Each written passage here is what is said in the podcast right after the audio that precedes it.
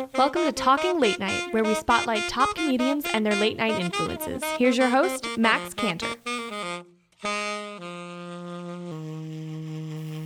Hi, everybody, and thank you for tuning in to Talking Late Night. I'm your host, Max Cantor. This is a show where I like to talk to comedians to not only learn about their late night influences, but also to just learn how they got to where they are today and how they got so, so funny.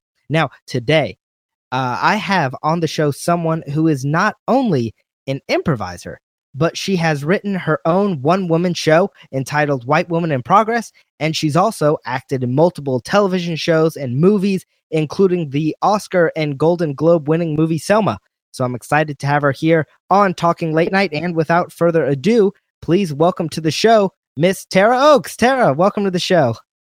Thanks, Max. I'm waiting for. Is there like applause? Do you have like an applause button or something? I can. Edit that in later. That's, I mean, that's me. That's me clapping. So we okay, that will do. now I work for clap. before before we start talking about your late night Yeah. influences, uh, there's something that I want to tell you. Uh oh. and that's I don't you probably don't remember this, but years and years and years ago, we actually Yeah. met in person. Oh, really? Oh, this. I'm the worst at this game. Okay, tell me about it. So what happened was uh I t- well, I'm 19 years old and it was for my 17th birthday and for Mm. my birthday, I went to a show at Dad's garage while you guys were at Seven Stages. And okay.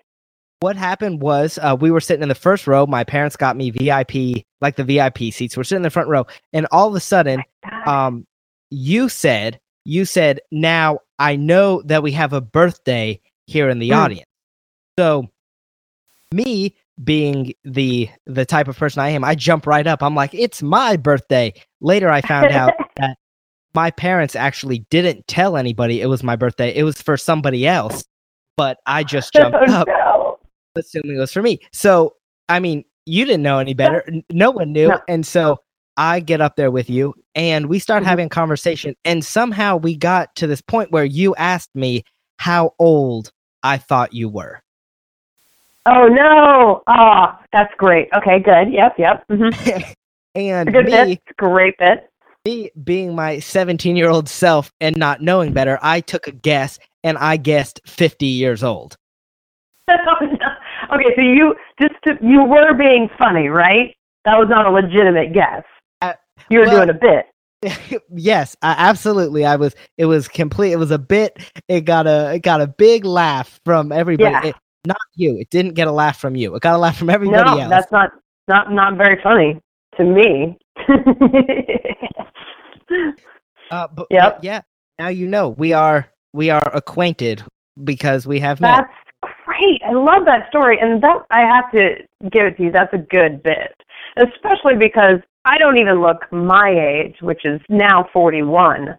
Um, would have been, I guess, 39 back then. So that would have been like a real sensitive time to kind of do a little dig. Yeah. You know, because I hadn't quite turned 40, and I was like, oh God, what's going to happen? Uh, and then you're like, you look 50, and that's I, I fully appreciate a good expense at someone's or a good bit at someone's expense. So I have, I, I'll give you that one. That Well, well, I I did not I did not mean it in any type of harmful way. of course you didn't. You have no context for age at 17. You're like, you're old. That's about all you have. right. I mean, Like you would make a terrible carnival barker. no, no, it's true. You know how many prizes I would give away if that was my job? All of them. You would give away all the prizes. They would let me go in one day because that would Hmm. be it. You would close the booth down for sure. Well, now uh, to get into talking a little bit about late night, I just want to go ahead and ask you. You know, growing up, what late night influenced you in your comedy? It's so funny that you use the term late night. Um, because I just I don't really you know I guess that's right. Like all comedy, especially in my generation, happens a little bit more in a late night. I guess that was where you could be a little more risky and edgy.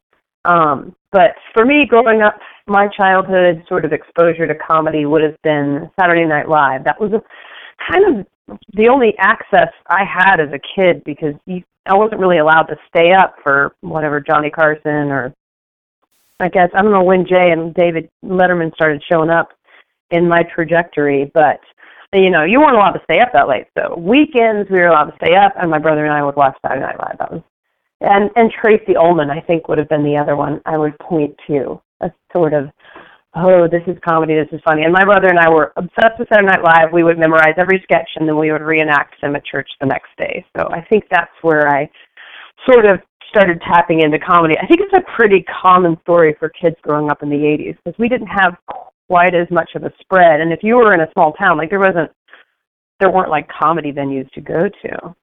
So Who yeah, who on me. Saturday Night Live pulled your attention the most? Um, gosh, that's a good question. Who pulled my attention the most? Um, I think, you know, because in, my in the sort of Saturday Night Live heyday that I was in, you you knew all those guys were also in movies. So like Chevy Chase was also doing movies, and Bill Murray was also doing movies. You know, so those were the uh, definitely Chevy and Bill Murray and Steve Martin, um, and then of course uh, the women.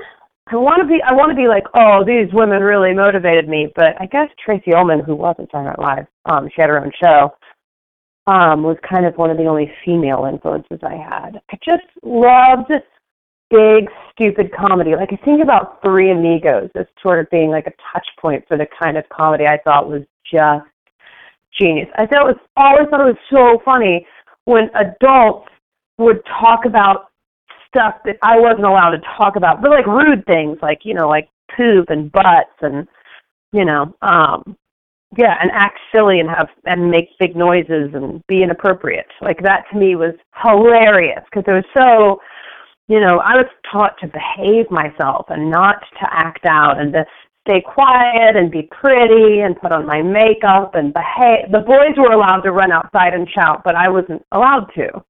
So seeing adults do that, I was like, ah, I'm that's great. I want to do that. So yeah. I, I'm not as familiar with Hmm. Tracey Ullman and her work, but was it the same with the silliness? Yeah, she had this great. Um, she was just big and rude. Um, she did a lot of sketches. She's obviously a British comedian. Um, that's where The Simpsons actually originated, as far as I remember. Um, they had they would have like a little interstitial cartoon, and it was The Simpsons.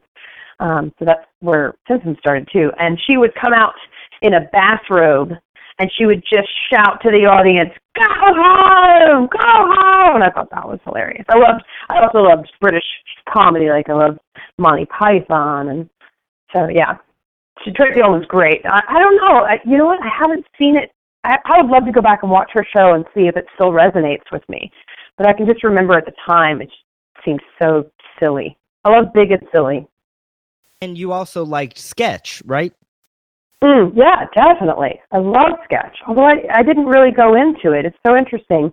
I mean, I definitely had some sketch in my career, but um, yeah, I loved sketch comedy. I was I was big into in the '90s. I loved. I had this series of um, video VH these things called VHS tapes. You kids don't know what these are, but back in the day, uh, that's it's sort of the the video mixtape would be these VHSs. So whoever had access to HBO or BBC somehow, you would record this um, the whatever shows, and then you'd pass share it with your friends.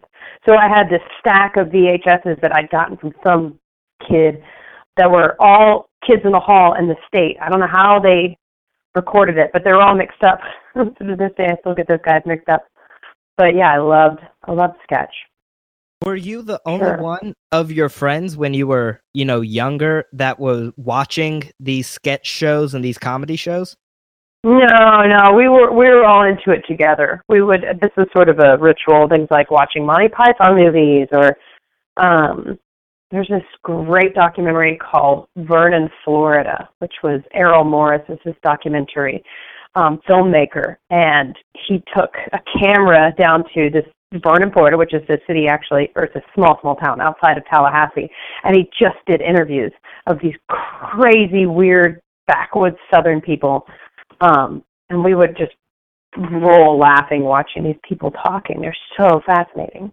So, So when Yeah. you said earlier about you, you know, t- watching the sh- uh, the sketches on SNL and then like performing them, reproducing them at church, Mhm. how did you do this? Um, uh, between my brother and I, we sort of remembered most of the jokes, and then we would, yeah, just sort of repeat them horribly. I'm sure. I mean, it wasn't like we got dressed up or anything. Mhm. Kind of tried to do our impressions. Now, when you did this, were adults like, "Come on, stop acting silly. Let's kind of act professional here," or, or did they support you in your endeavor? Oh, they loved it. They loved it. They're like, oh, put on a show for us. Excellent. Entertain us, children. It's free. yeah, they thought it was hilarious. I mean, this is, you have to keep in mind, this is like network television. So there's nothing on there that's officially disapproved of. Mhm. Um, so in those cases, it was like, that was, I loved getting laughs. And my dad's a big jokester too. He thinks he's, he's like the original dad joker. Um, and his, his la- our last name is Ochs, and his first initial is J. Um, so he was Jokes, which I don't know, that's stupid, but it's amazing. Funny? Um, yeah, so he was funny. He he liked to be funny. We loved to. I loved loved getting laughs and attention. You know, it's kind of where it all comes from, right? We just all want to be. we all want to be given attention and approval. Oh no, I agree. That's how I am. I agree with that completely. Yeah, Well- I think like I realized later on um that I got to the point where that was my safe space. If I was making a joke, I was safe. So I actually found myself at some point we were doing a ropes course and this, this was when I was in like high school. And I was out doing a ropes course with a bunch of kids um at a summer camp. And they put me on this particularly scary uh ropes course element they call them. This giant swinging like human ladder and you had to climb up these giant logs and it was scary as hell. And you get to a point where you can try and risk your life to get to the next rung or you can just or you're done.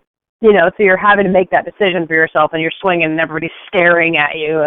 And i just started making jokes and doing bits like manically. And they're all and you know half the group's laughing and kind of the laughter dies down after a moment because they realize i'm not going to stop doing bits because i'm so scared so as long as i keep making jokes then that was like that was my safe space i guess i make jokes when i'm uncomfortable And and creating comedy, making people laugh. Did you use that to deal not only with uncomfortableness but with shyness or maybe anxiety or embarrassment? I mean, I, I, I think so. It's weird. I, for me, comedy was uh, an excuse to misbehave. You know, so I didn't. I really wasn't a particularly shy kid. I wasn't embarrassed or introverted. I was frustrated with not being allowed to play like a boy or be loud and silly. Like I was frustrated with the constraints of, cons- you know, Southern conservative uh, standards of how a girl should be. I think is really what it was for me. So comedy was permission to be rude, to be obnoxious, to be uh, loud and inappropriate, and that was thrilling to me. I, there was, an, and it's still to this day, it's kind of bad because there's nothing I love more than making everybody uncomfortable. It's just so scintillating. Now you keep So- mentioning, um, and and you've mentioned how the the kind of the gender differences when it comes to comedy and that have Oh, been yeah. established in comedy. So can you just explain to me how difficult it was, especially when you're in those high school years where people are constantly judging you, when you wanted to be silly and goofy, and people kept trying to put you down simply because you were a girl? Oh yeah, I mean that's the, that that's really what it boils down to is there. And I don't think I'm really treading on new territory here, but I definitely had the experience of um, sort of a standard for feminism and for females uh, of being polite and considerate and not talking out of turn. Uh, You know, we we're that was a standard of uh, femininity for us. So being loud, making jokes, that's what boys did, and you weren't allowed to do that. Um, and it just never, it just, it didn't interest me at all, being, behaving like a lady. And so I pushed back against it quite a bit. Um, and then, you know, and as long as you were in a space where it was permitted, like a theater performance, Mhm. uh, you were allowed. So that was my escape, was to be able to do comedy. And I was just, honestly, I was really good at it.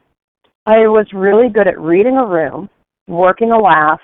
My timing was really sharp. And when I had a, an audience in the palm of my hand, which I was doing in 10th grade, um, you know, which seems kind of surprising to me now. I guess it didn't seem young at the time, but now it's just like, yeah, wow. Think about like 10th grade seems like a kid to me.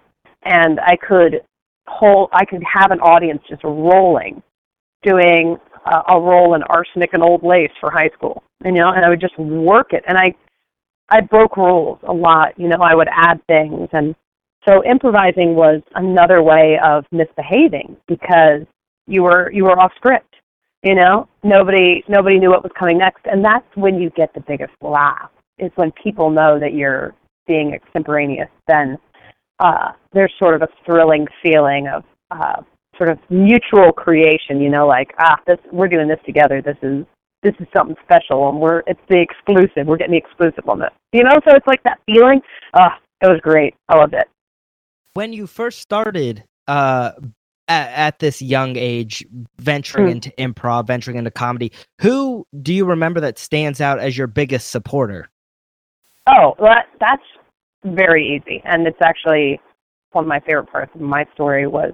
Um, so I, you know, I was I was a funny kid for sure, and I didn't, and every I was the theater kid. You know, I was one of those main mainstays in the theater department. So when I went to college, I didn't really know what else to do, but do theater. And uh, up to this point, I'd never heard of improv. Um, and I didn't really understand comedy to be a trajectory. It was just be in do plays. You know, that was sort of the extent of my performance sort of scope. Um, and so I went to Florida State, where they have a really good theater program, and they have these two different degrees. One sort of a generic uh, bachelor's and uh, bachelor's of arts in theater, and then they have a bachelor's of fine arts. Well, I didn't know any of this stuff. Um, but I got a sense pretty quickly that there was this sort of upper echelon of serious actors who were no bullshit. They were really good and and they were getting all the parts. And I didn't really fit in with that world. Um, and about the same, you know, so the first play I auditioned for was a Shakespeare play, and I just sucked around in the audition. Like I just acted as, like as big a dipshit as I could. Um, and the director luckily was like, who the hell is this idiot? She, I have to have her in my show. And they gave me a little chorus part in this Shakespeare play that was populated by, it was a comedy. It was All's Well That Ends Well. And he had cast a bunch of other uh, actors in the program who also did, and who had an improv troupe called the Whammo Players. So I, w- I had all these sort of older guys, you know, seniors, in this play with me that were like, "Come hang with us, kid," uh, and they were like a bunch of big brothers. So the Whammo players were the guys that founded Dad's Garage. Mm-hmm. So they were all my big brothers. That was my entree into comedy improv. I would go watch them every show they had. We would all party together. They would they would do other sort of scripted, silly scripted shows. Like I think we did like a Three's Company episode, uh, where just did a Three's Company episode. And they're like, come be in this with us. And so they really welcomed me into their world. There was no, oh, you're a girl, you're not funny. It was, well, you're a cute girl, and this is the only way you're going to talk to us. so come hang out. Um, and when they graduated, so that was their last year, was my first year. When they graduated, one of their members, Stephen Greeno, was ha- well, he was in the BFA program, so he had a couple more years to go. And he started the next generation of the improv troupe and invited me to be a part of it. And kind of the rest is history. I would go down to Orlando and play at SAK Theater, which is a big, big improv theater that gave birth to a lot of really great comedians. Um, and so I would hang out there and I would do shows in Tallahassee. Uh, and as soon as I graduated, I came up to Atlanta and started playing at Dad's Garage. It was it was a no-brainer because there weren't any girls playing, so I was surrounded by guys, which I loved. Um, none of them really ended up being my boyfriend, which is so typical Tara. Like, I've had a crush on every guy, but I did never date any of them. They were all my big brothers. Um, it never really worked. It was a theory that if I did comedy, I would get dates, but it didn't really play out. um, but yeah, it was. I I was getting direct feedback. so you're in this degree program where they're teaching you how to use your voice and your body and to deliver lines, and it felt a little hollow. And then I'd go to the bar and do improv, and we'd get huge laughs and 20 bucks cash and a pizza. And, you know, so that was like, oh, this this makes more sense to me. I'm going to keep doing the comedy because that's got direct rewards. Now, so, I yeah, had, that was that was my path. I had Matt Stanton. He was actually my first uh, guest on my show, and oh man, he I, I was talking to him about how dads got to Atlanta, and he told me about the process of how they were deciding, uh, and it came down to Atlanta, Washington D.C., and New Orleans. Do you remember Mm. this process of when they were all graduating and when they were thinking about the next step? Oh no, I don't. Um, it was super sad for me because I really only got one year with him, and Matt Stanton and I were thick as fucking thieves. I followed him everywhere. He could not shake my tail. Um, yeah, he was one of my favorites, and we're we're still to this day like very very close friends. Uh, and Matt Young, his best friend, who was coming in from Orlando, also the three of us were inseparable. Um, but yeah, I don't remember. I don't remember them having any. I'm super glad they didn't go anywhere else because um, I would go up. I was able to drive up to Atlanta and play with them, you know, on my breaks, Mhm. uh, come perform with them. So I don't remember them choosing one over the other. But good God, they made the right choice, don't you think? Oh, for sure. Oh yeah. Well, the Olympics were about to happen, and I don't know if that affected their decision or not. But that was a big deal because they they started in '95 and the Olympics were '96. Well, I So- can tell you from what I learned, or at least from what Matt told me. Yeah. He told me that the reason why they didn't pick Washington D.C. was because they felt like they would have to go too political if they went there. Mm. And the reason Yeah. why they didn't pick uh, New Orleans was because they thought if they moved to New Orleans, they'd all be dead in six months. Yeah, I was just going to say they'd all die of alcohol poisoning. Yeah, no, there's no question. We partied hard. That's yeah. That's how That they ended sense. up here. Thank goodness. How did you Yeah. Well, I followed him. I followed him. I was I was already coming up to Atlanta and playing. I didn't really know what was. I have never planned ahead, to be honest. In my career, I sort of had ideas of like, oh, maybe this is what I'm supposed to do next.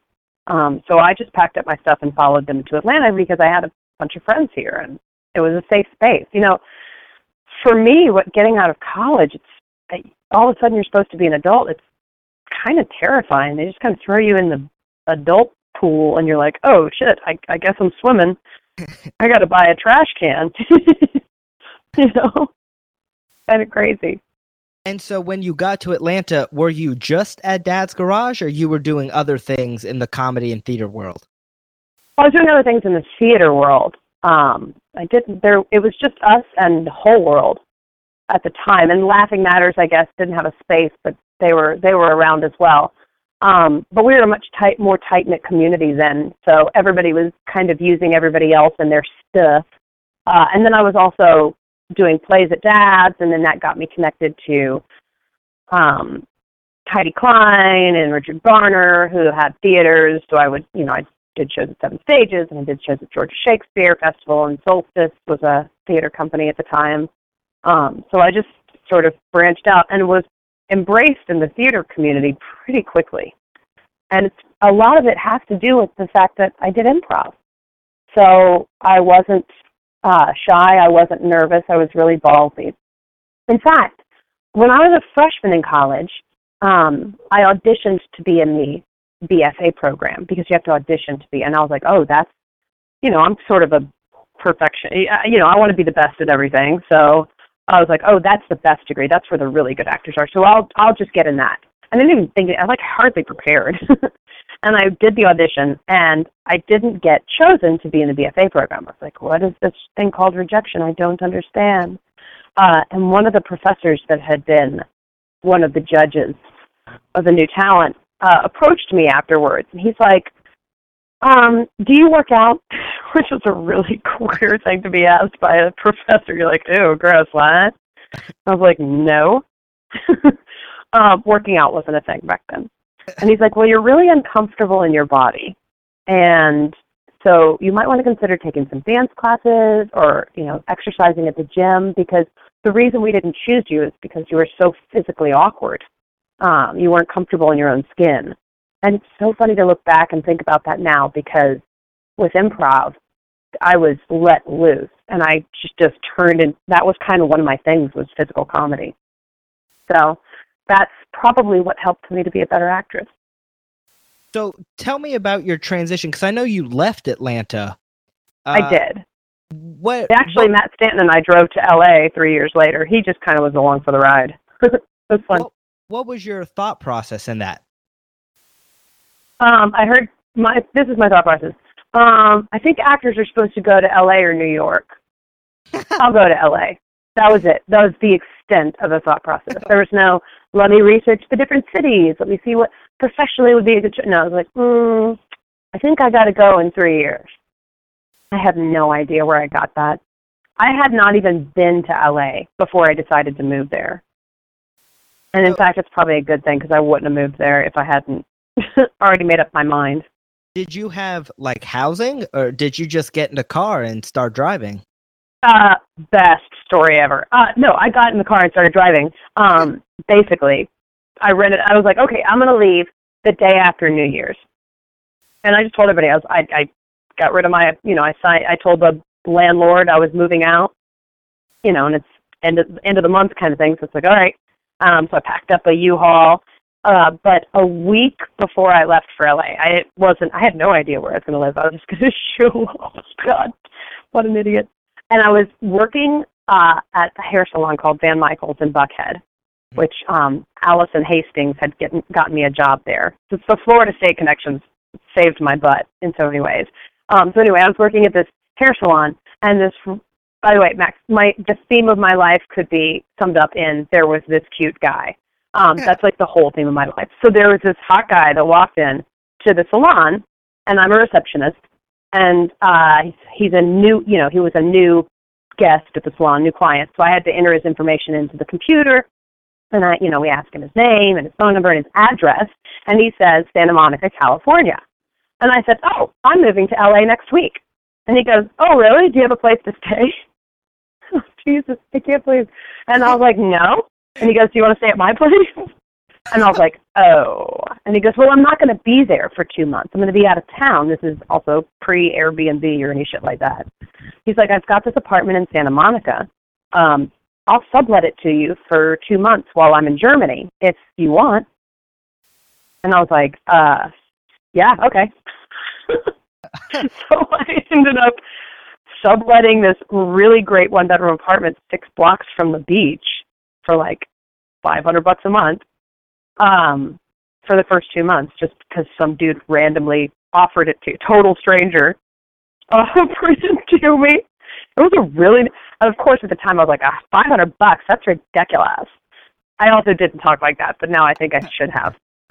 Um, but, but but I forked it out, and I had a really great place for two months. And then by then, I'd sort of infiltrated the scene and uh, connected with a lot of comedy people out there. So I ended up moving in to another place two months later with a group of guys who were part of the One Hit Wonders, which was a comedy troupe, a sketch, and well, mostly a sketch comedy troupe out of uh, Oklahoma that I had met when we were at the Big Stinking Improv Festival like a year before in Austin. Um, so those were some cute guys. And so I ended up moving in with them. That was a really great apartment for a little while.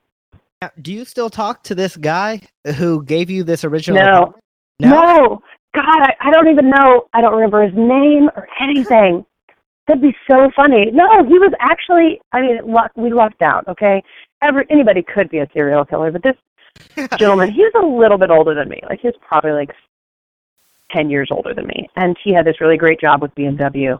Um, but yeah, he's like, I'm moving back, and I was like, okay, thanks for the place. Never kept in touch with him. No idea who that guy is. That is the craziest thing I think I've ever heard. so crazy. It's so much. It's kind of sucks now with social media because it's like, oh, you have to keep in touch with everybody, and so many people are like, oh, remember me? I don't. Even though I have Facebook and I see your page, I still don't know you at all. But I ha- I'm expected to now because of this Facebook thing. Right. But I feel like it's almost in a way better that you don't know this guy because one, you have this story forever, you know? Yeah. And Yeah. it's almost in a way, to me, it's more personal that you never saw him again. Like it's a more Again, isn't that so much more interesting? yeah, for sure. Yeah. Oh, so many greats. Yeah, I I just like that so much better. When you Yeah. first out to LA, and obviously you didn't know anybody, you don't know what you're doing. How do you take that first step or get your foot in the door? What's the first move that you make? But I did know everybody. That's the thing. Is by after three years, the improv community in the '90s was still really kind of small. Ah, in a way. Um, if you, you know, there's so a Second City had been doing it for a little while, and New York and LA had kind of grown their communities.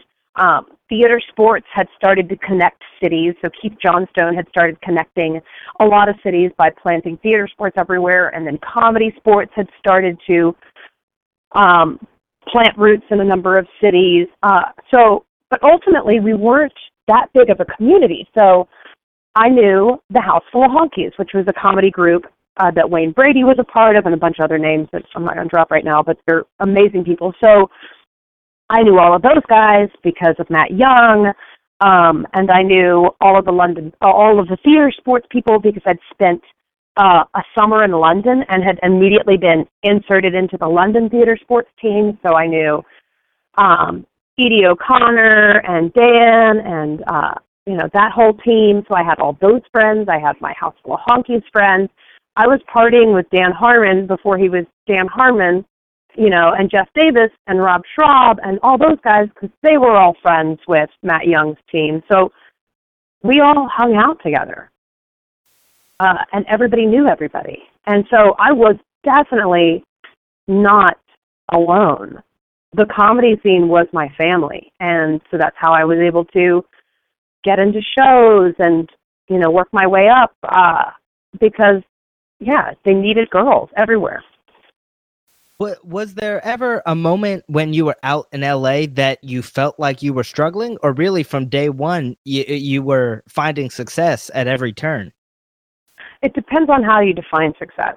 Because for me, I was having a blast. I was doing comedy, but I wasn't really getting paid for it. I was, you know, I I was getting some commercials here and there, and every now and then I'd have sort of a break. Um, I was again because of my comedy connections. I got invited to audition for Damon Wayans' new sketch show, and I got booked as a series regular on that.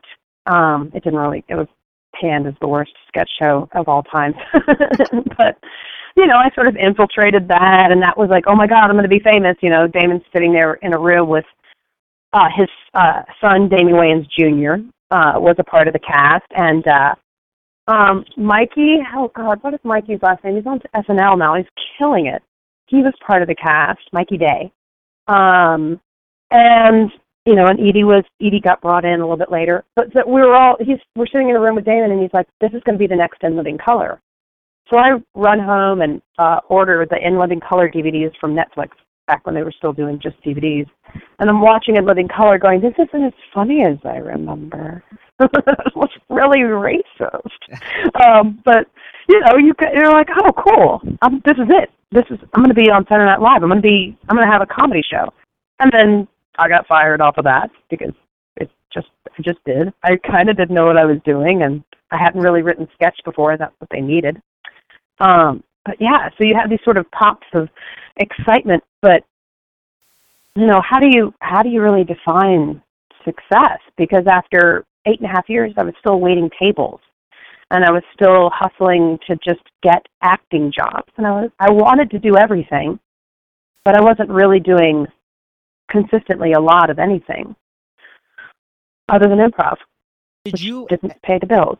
did you ever feel a pressure from either like your family member or from other friends when they were expecting you? You know, oh hey Tara, why aren't you on SNL yet? Did you ever feel a pressure to do better than what you were doing? Yeah, I always, I mean, my family was definitely confused as to how I was making a career of it. I they I had to sit them down. They were very supportive, but they were supportive of me being safe and having, you know, stability. So, you know, I had to sit them down and say, "Hey, I'm not stop stop sending me emails about the Navy because I'm not going to join the Navy. I'm not going to be a teacher. I really am going to make this a job." And they were like, oh, oh, okay. Well, when are you going to be on TV next? And I was like, I don't know. um, but they were very supportive. But yeah, I did never think, you know, the whole time I was doing it, I was like, I'm just not quite funny enough. I never felt really good at anything as far as comedy goes. I felt like I was good enough for a girl, but I didn't think I was that good. You know, and I got like a call back to Mad TV, but then I didn't get any further, and I got auditions for the Daily Show correspondence, but I didn't get any further, and um, and so I thought it was just because I wasn't quite funny enough. And honestly, to this day, I would probably say that's kind of true. Um, you know, I wasn't one of those standout, holy crap, she's hilarious. I can't, who is this person? Um, but also because of that, it was a little self defeating because I didn't push really hard to get better. Like I didn't go out and do a ton of workshops. Um, I didn't study. I didn't um, stretch myself into writing and sketch. I would I would always just kind of shut down and be like, uh, I, I remember taking a couple of classes at UCB when they first started in LA, and I got to about the third level, and I'm not going to name the teacher, uh, but it was one of their main people, um, and I think he might have been in a bad space, but he really shut me down one at one one one class in particular. He just really made me feel like an asshole, and I had done, I basically tried to do a bit. I tried to be I was trying to be funny in one scene and he's like, "What do you think that was going to make everybody laugh? Is that why you did it cuz you totally um you totally whatever uh killed the game, you know, or something like that." And I was like, "Yeah, I was trying to get a laugh." Um you know, and I felt so shitty about it uh that I never went back to that class. Wow. So there was definitely a part of me that comedy's scary, man. It's very competitive and there there was a fear for me that I wasn't quite good enough, so I never really tried to get better at it. Um, so after eight years in LA, I had had an interesting run and a lot of fun, but I didn't see I wasn't making enough money to pay the rent. I had to keep waiting tables, and I was 33, and I was like, forget this. This isn't happening. Uh, and I went on a road trip with a friend and when I came back from the road trip, I realized that I'd just gotten my sort of perspective on the world had just gotten so insular and so myopic that I'd kind of forgotten that there's a big world out there and that there is a place where I'm needed um, and that, you know, I do have value. If just because I didn't find it in LA doesn't mean it didn't exist. And so I left LA and I went back to Atlanta where, you know, I thought I was going to be big cheese again um, in the improv scene, and I was not. they didn't.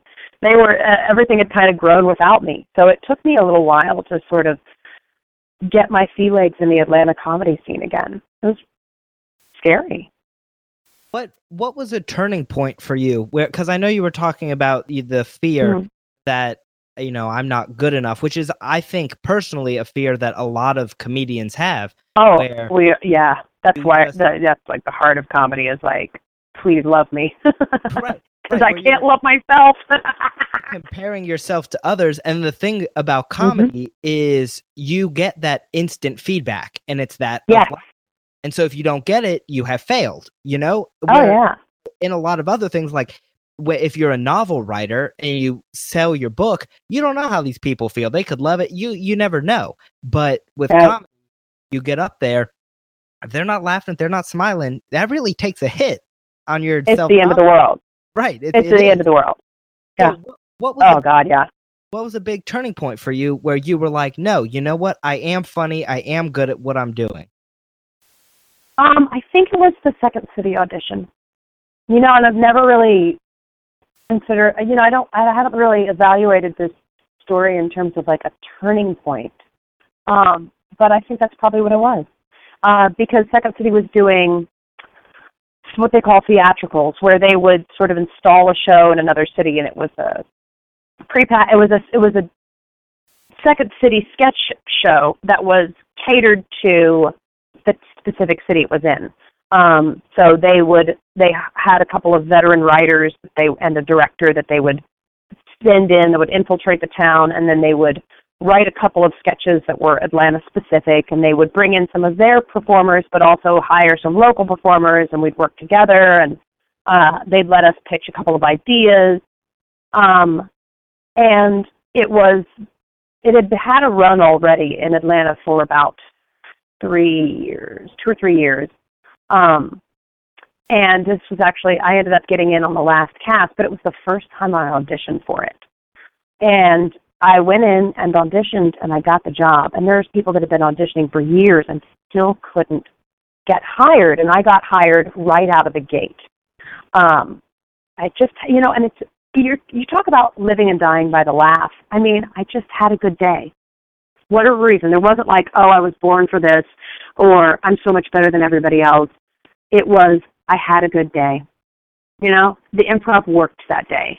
And when it's working, it fuels you and you get and you and you get more bold and you're having fun and people love watching you and you seem like a genius. And just that day I was having a good day. Um the improv was working for me that day and so I booked the job. And uh that really validated me because I hadn't really I, I don't I I'd gotten back into Dad's and I'd reestablished myself, but I wasn't really feeling it was a new group. My old buddies were gone there's a couple still hanging around, but it, they it wasn't even their world anymore. There was this sort of new guard, and they were younger and they were hip and super funny, and they're like, "Who the hell is this girl, and why do we need her?" Mm-hmm. Uh, and back then, it, there were not a lot of women, so to be a female in Dad's nine years ago was still a very competitive space and a very intimidating space. Um, and so, yeah, so having a second city job really validated me it put me in a space to be performing regularly. I started getting a lot more exposure to their to sketch, which I was really good at because that that tied in my two skills. I was a good actor, and a really good improviser typically is also a really good actor. Um, so it made sense, and I was good at it. And that's I think, you know, I got to do that show, and then I did a couple cruise ships with those guys. So I really honed my skills away from Atlanta um, and got got really strong, and so I was able to bring that confidence back to the stage. And again, it still comes in waves. I mean, there's definitely periods after that where I was like, this is it. I have to stop doing this. I'm just not having any fun. I feel so shitty. I don't feel good at it. Uh, and then I think the other thing that really shifted things for me, sort of the second wave of uh, doubt, was shifted when I started teaching. And that got me excited about improv again because I was seeing it from a different perspective and I was also getting to experience it from people who were loving it for the first time. So, yeah. Wow, that oh, this is getting really deep for me. I, oh I, shoot! I, I mean, I, eh, well, I appre- well, I appreciate you telling your story because I mean, I'm sure when you're going through this, it it can be difficult when you feel like mm. you know you have to give up and you have to quit um, so I appreciate you telling me this because I think it's a good lesson, not only for anyone who's listening, but for me, someone who wants to be successful and hopefully one day be accomplished in the comedy world. So I just appreciate you sharing this with me. Absolutely. Well, improv is a skill set and it will make you good at so many other things in your life. But as a performance tool, one, it's a young man's game and I will emphasize man. It's still tough for a female improviser, although that's I'm really starting to see that shift, and it's really exciting to me. Um, but uh, it if you're an artist, I think you're always questioning, you know, what am I doing? Am I good at this? What's the point? Those kind of things. That sort of soul seeking is, I think, part of the process. Um, I don't know that everybody goes through it, but I definitely struggle have struggled with it my whole career. Uh, you caught me on a middle day because I kind of had a clunky workshop today, but I had a decent show on Thursday, so I'm in the middle right now. okay, so tell me a little bit about shifting away now from talking about improv because I, I, have to ask yeah. you about your experience working the movie Selma. Oh yeah, that's that was a great comedy. I thought it got a lot of laughs. Yeah. Can you tell you me? know, it's it's yeah. Go ahead. Oh no, what what were you about to say? I was just going to say it's funny because uh, I I was teasing Ava DuVernay as the director of it, and we were it was our last night, uh, or it was yeah we we had all gone to Montgomery to shoot. Basically, the last day of the film. They had another week with a couple of actors and a couple scenes, but the the bulk of the cast. It was our last day of shooting was the next morning. And we were watching some special documentary, I think on CNN, about the civil rights movement. We were all hanging out in this hotel in Montgomery, and I was turning to Ava because we're all just getting a little drunk, and being dipshits. Um, and I said, you know, you hired a bunch of comedians to do this movie, like Niecy Nash. Like, what are you doing? It's amazing. Um, and and Omar, it definitely comes from a comedy background. I mean, there was a lot of us in that group that comedy was one of our mainstays, and she had hired us all to be dramatic actors. Not that we weren't capable of it, but I, I found it kind of interesting that she had sort of gifted these roles to people who weren't necessarily um, dramatic actors first. Mm, why? Why and do you think? Why do you think that was? I think because they were right for the part. You know, hmm. I think that they're because the delineation isn't as as clear as I make it. Really, at the end of the day, I mean, Niecy was amazing. Omar was amazing. Everybody was, everybody was so good in that. And I think, I mean, you know, I guess the obvious answer is the the best comedians take it deadly serious. You know, so. so you look at like Bill Murray or even like Adam Sandler. His, his oh, yeah. dramatic work is fantastic. Yeah. Oh yeah, like funny funny people is one of my favorite movies. Yeah. Like the more real you play it, the more honestly you play it, the without artifice, and that's one of the things I've really been fighting with my students and with honestly with the company with Dad's Garage is I'm really, really sick of seeing improvisers play at something. You know, to do the big funny voices. And because they're not, they're playing it safe. They're protecting themselves from being being that person, you know. So they're so they can't be judged as much.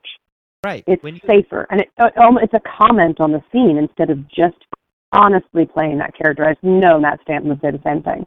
Right. As, yeah. When I mean, I agree completely. When it comes to comedy, I think it's funnier when you go out there and you just let down all your barriers and you just show yourself.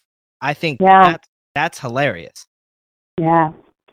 I mean, there's a space for both for sure, and you can absolutely play a big character, honestly. Um, but you you can tell the difference. Mm-hmm. Definitely tell the difference. How did being in the movie Selma influence your comedy? Uh, um, you know, hmm.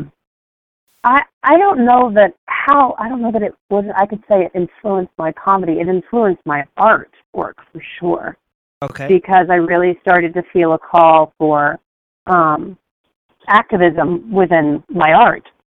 You know, because you see, we all we're seeing so much happening in our world that's just triggering us and devastating us and shocking us and and you know sort of triggering this passion within us to change things and to to make the world a better place in some way. And so of course we think oh i got to quit my job and you know fly to puerto rico and start rebuilding homes and or you know i have to uh you know quit my job and and start protesting outside the steps of dc or what you know we don't we're looking for how to be of service.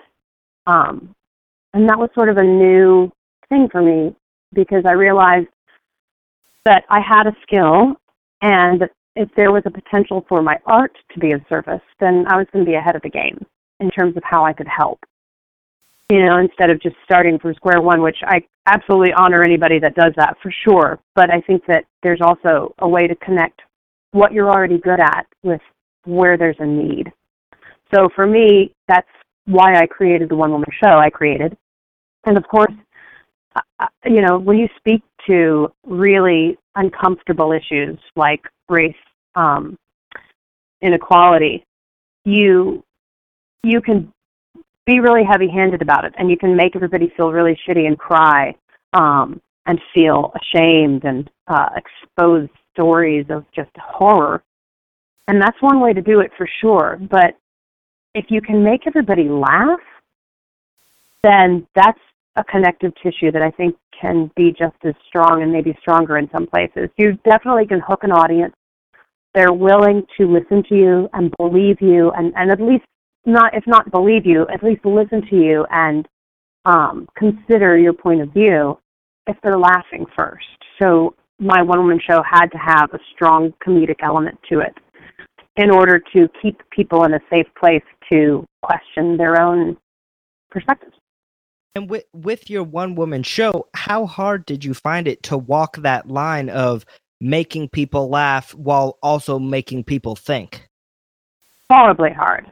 Really hard, really natural for me because it kind of loops back to that thing of like I love making everybody uncomfortable. right. Um so yeah, I mean there was definitely it was terrifying for me because anytime someone laughs, you don't know why they're laughing. You know, I, I, I we were we were joking the other night about um Mark Kendall and I were joking about like when you make a joke and everybody starts laughing and you don't you're, or you say something, not make a joke, but say something and everybody starts laughing and you don't know why. Mm-hmm. Uh it's it it can be really intimidating because you want the idea is you want to be able to um repeat that, right? Do you want to continue to get those laughs. You want but if you don't know why they're laughing, uh it's really hard to reiterate. Um, and with this one, I can even remember the opening night. Uh, there was, a, you know, there's a, a crowd of people that were just ready to be in support of me, and also knew that I was an improviser and a comedian. So they were expecting to be given the opportunity to laugh. And you know, at the top of the show, I definitely set up some comedic bits so they knew it was a safe space to laugh. But then as we dug in, there were moments that people laughed inappropriately. Mm-hmm. Um, uh, and uh, I had other audience members that got really offended at that. They're like, they were laughing at this civil rights plight. You know, so there's that moment of, shit, am I feeding into the problem? You know, I'm a white woman. I'm trying to talk about race. This is, I mean, that's inherently problematic.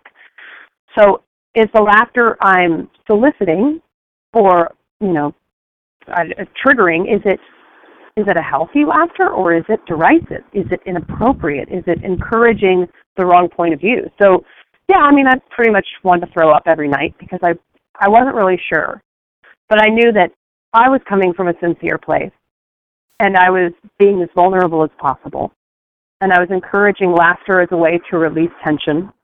Mm-hmm. So I had to trust that those intentions would you know, they would win out in sort of an overall assessment of the show. You know, I don't know. I still don't know.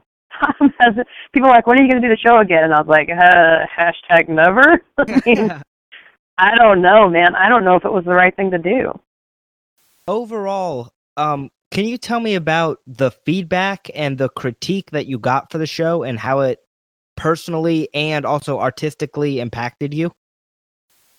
Um, all the feedback I got almost across the board was incredibly positive. People okay. felt moved and changed, but that's what they told me to my face. Mm-hmm. Uh, I did have a friend who was generous and brave enough to communicate to me about uh, a private conversation that had been happening among her circle of friends that was negative. Um, and she sort of invited me into that conversation to get a, some sort of perspective.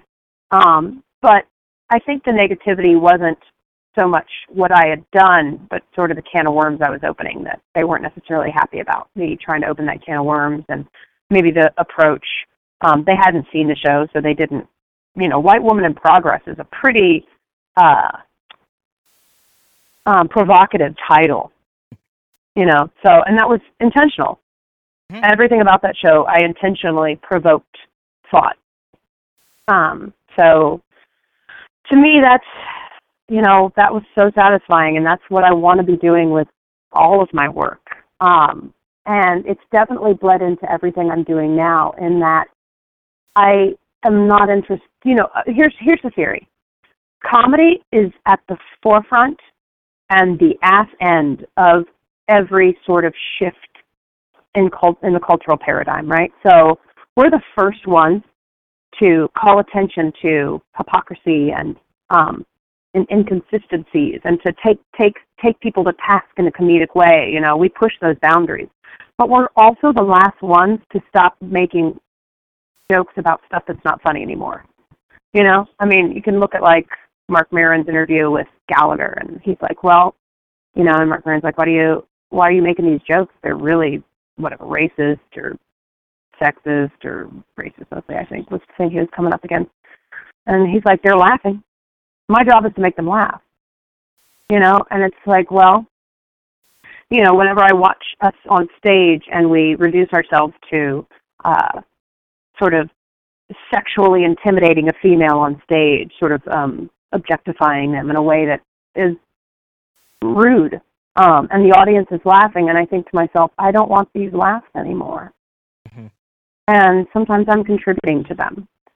So, yeah, I, I'm definitely a lot more aware of the responsibility I have as an artist to punch up and not punch down.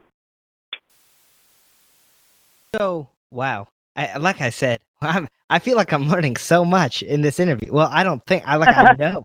I'm learning so much. Like, wow. Well, uh, wow. I, whew, I'm, I'm, I'm little. We I'm, we went deep. Are you doing all right? I'm, I mean, I'm. Oh yeah, I'm good. I'm just like really just trying to process everything you're telling me because you're giving me so many good pieces of knowledge and so many good Aww. guide what I want my career to be and what I want my life to be. So truly, I, I thank you for that because I didn't. Oh gosh. Who, uh, who would have thought? You know, when I started this show, I'm like, yeah, I'm gonna do a show talking to comedians about their late night influences. And who know who knew that not only talking with you, but with all my other guests I've talked with, it would have such an impact on me. Um, but I just really uh, appreciate everything that you've been telling me. Are you, you sure you're 19? Yeah. you don't well, sound 19.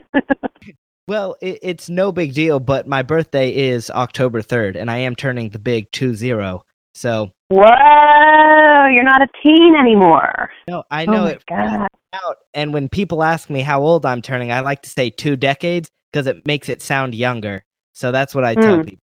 Two decades. That's good. yeah, you're way ahead of the game, man. If you're digging into this stuff, I really respect that and appreciate it. Because you know what, you're not alone. I think so many young comedians. I'm so excited about, especially at Dad, seeing the younger comedians.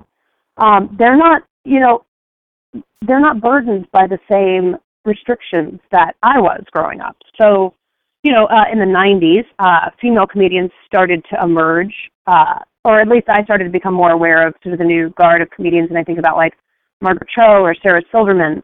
Uh, and the comedy that they were doing in the late 90s was shock comedy. You know, they were saying things that women shouldn't be saying, you know, like I love sex. Um, and, uh, you know, cussing and, and being rude and crass. And that was getting big laughs. Um, and so that was uh, something I took on. I don't, that doesn't, isn't something I'm interested anymore in um, which is sort of uh, violating my own physicality for people's amusement. You know, um, being the girl that I, I think we also I also kind of experienced that with Damon Wayans' show. Um, was you know I was the nurse that gets semen all over her face, and you know uh, the girl that gets humped by the giant black dick, and uh, ooh, it's so much better because it's a black dick, you know, and it's like uh, I think of that now, and it and it, it it makes me sad in a way because I wasn't really allowed to be a a woman. I I had to be a woman according to what you know a man's perspective, and and that's not I'm not not to say that I wasn't completely complicit in that sort of agreement, but I see women coming up now that have none of that uh, and I'm also super grateful to the women that explored that area, like Sarah Silverman or Margaret Cho, because it was new territory and they broke open a lot of stereotypes and they broke down a lot of barriers for us. Um, but that sort of trajectory of comedy, you know, that's that's the old stuff now, and I'm so excited to see what young comedians are doing and that they are being more intentional about their work and they're being more individual and and the kind of comedy that they're coming up with is so fresh and exciting. So sort of where I am now in my comedy career is a strong desire to do just what we're doing right now, which is to um, create a space for people like you to to change comedy again and again and again.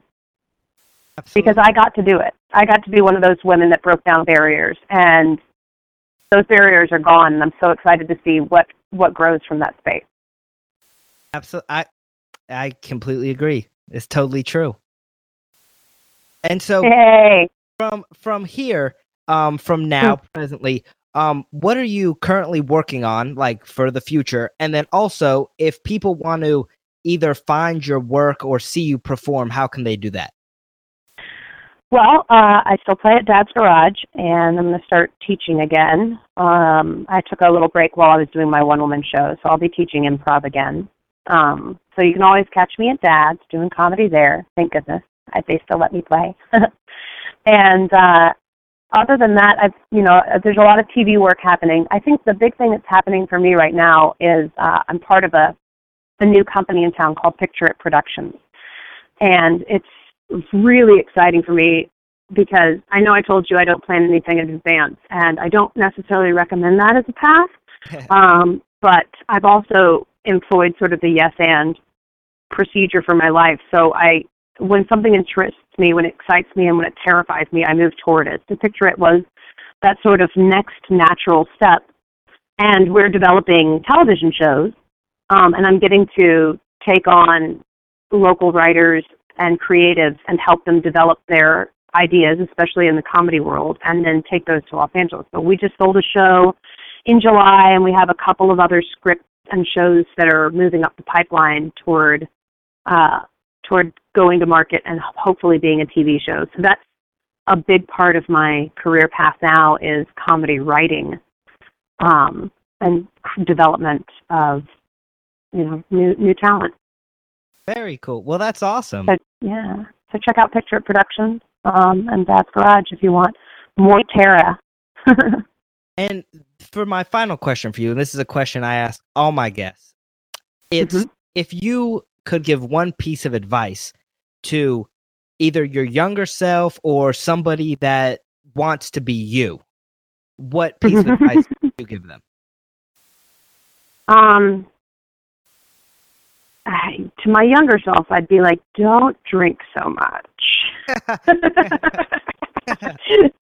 maybe maybe put, put put the booze down. Um, I guess I would say I think the thing that worked best for me was um, to keep all to you know to try everything, to not just focus on hone. Don't isolate one single thing as the only thing you can do or the only thing you can get good at, but to branch out and explore all possibilities. It's sort of a you know an improv idea of like say yes to things that come your way if you've got the time and space you know try keep keep trying new things um there's so many alternate communities around here that are you know visual arts and performance arts uh you know and just meeting up with new groups of people and putting yourself in new situations constantly uh expanding your repertoire of how you can tell your story is i think the way that it worked best for me.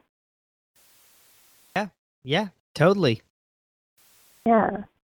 Well, Tara, I have to say, I've talked to Matt Stanton. I had Mark Kendall on. I had Megan Leahy on, and I had Amber Mm. Nash on my show. And all of them have mentioned you in some way about Oh being God. funny or playing with you. You have been brought up on all those shows. So I have to say, you have definitely had an influence here in Atlanta I comedy. that. And I know Oh my gosh. You just made my day. personally, anytime I go to Dad's Garage and I see a show, whether it be with friends or family or by myself, and you come on the stage, I every time have leaned over to whoever I'm with and I've gone, "Oh, this is going to be a good one. We we this is going to be a good Oh, thank you. because you are genuinely, and I mean this truly, you are one of the funniest people I've ever met and I've ever oh seen. Oh my gosh.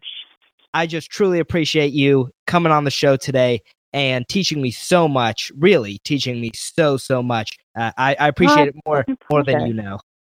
Well, thank you. Well, I hope we get to play together at some point. Are you going to come do jams at Dad's and stuff? Yeah, I I well what happened my my dad's garage story is I did all four levels. Um I took all the classes there and then what happened was I just stopped and I, I I should have kept up with it and I didn't. I transitioned into going to college, which is an excuse because I go to Georgia State, which is right down the street. So like Mm. I could have been there. Um, but I really do. I want to get back into it. And so Tuesday nights, uh, I'm definitely gonna start coming back for the student nights that they have there. Yeah, you have to let me know next time you're going to do a student night. I'll I'll I'll make a, a special effort to be there so I can play with you. Oh, I would appreciate that. Yeah, I'll definitely let you know. Absolutely. Yeah, no, the student ice is great. And listen, it's not a mistake for you to to go do something else at all. And in fact, I strongly encourage it. Like people, especially people that are listening to this because they know Dad's Garage and um and they're wanting to break into that theater. Uh, thank you, first of all, and please, please don't give up trying to be a part of our family because we need you. Um, but also, like it's it's it would be a detriment to you as an artist to think that that's the only space uh, and just kind of following your instincts and, and what opportunities come up for you like absolutely georgia state's a great place to play and there you know and you'll you'll only get better no matter what just from constantly broadening your horizons And you were just dropping knowledge bomb after knowledge bomb here. boom Unstoppable. yeah we're not going anywhere i don't think so we just paid for a house so i think we're going to be here for a while so you can come back anytime For sure. And I will be there. yay looking forward to it Well, thank you again, Tara, for being on the My show. pleasure. And to anybody listening, remember you can visit us at our website at www.talkinglatenight.com. And you can also find us on Facebook at Talking Late Night, where you can like our page. And in addition to all of that information I just threw at you, you can find us on iTunes as well. So thank you very much for listening. Thanks to Tara for being on the show. And we will see you next time.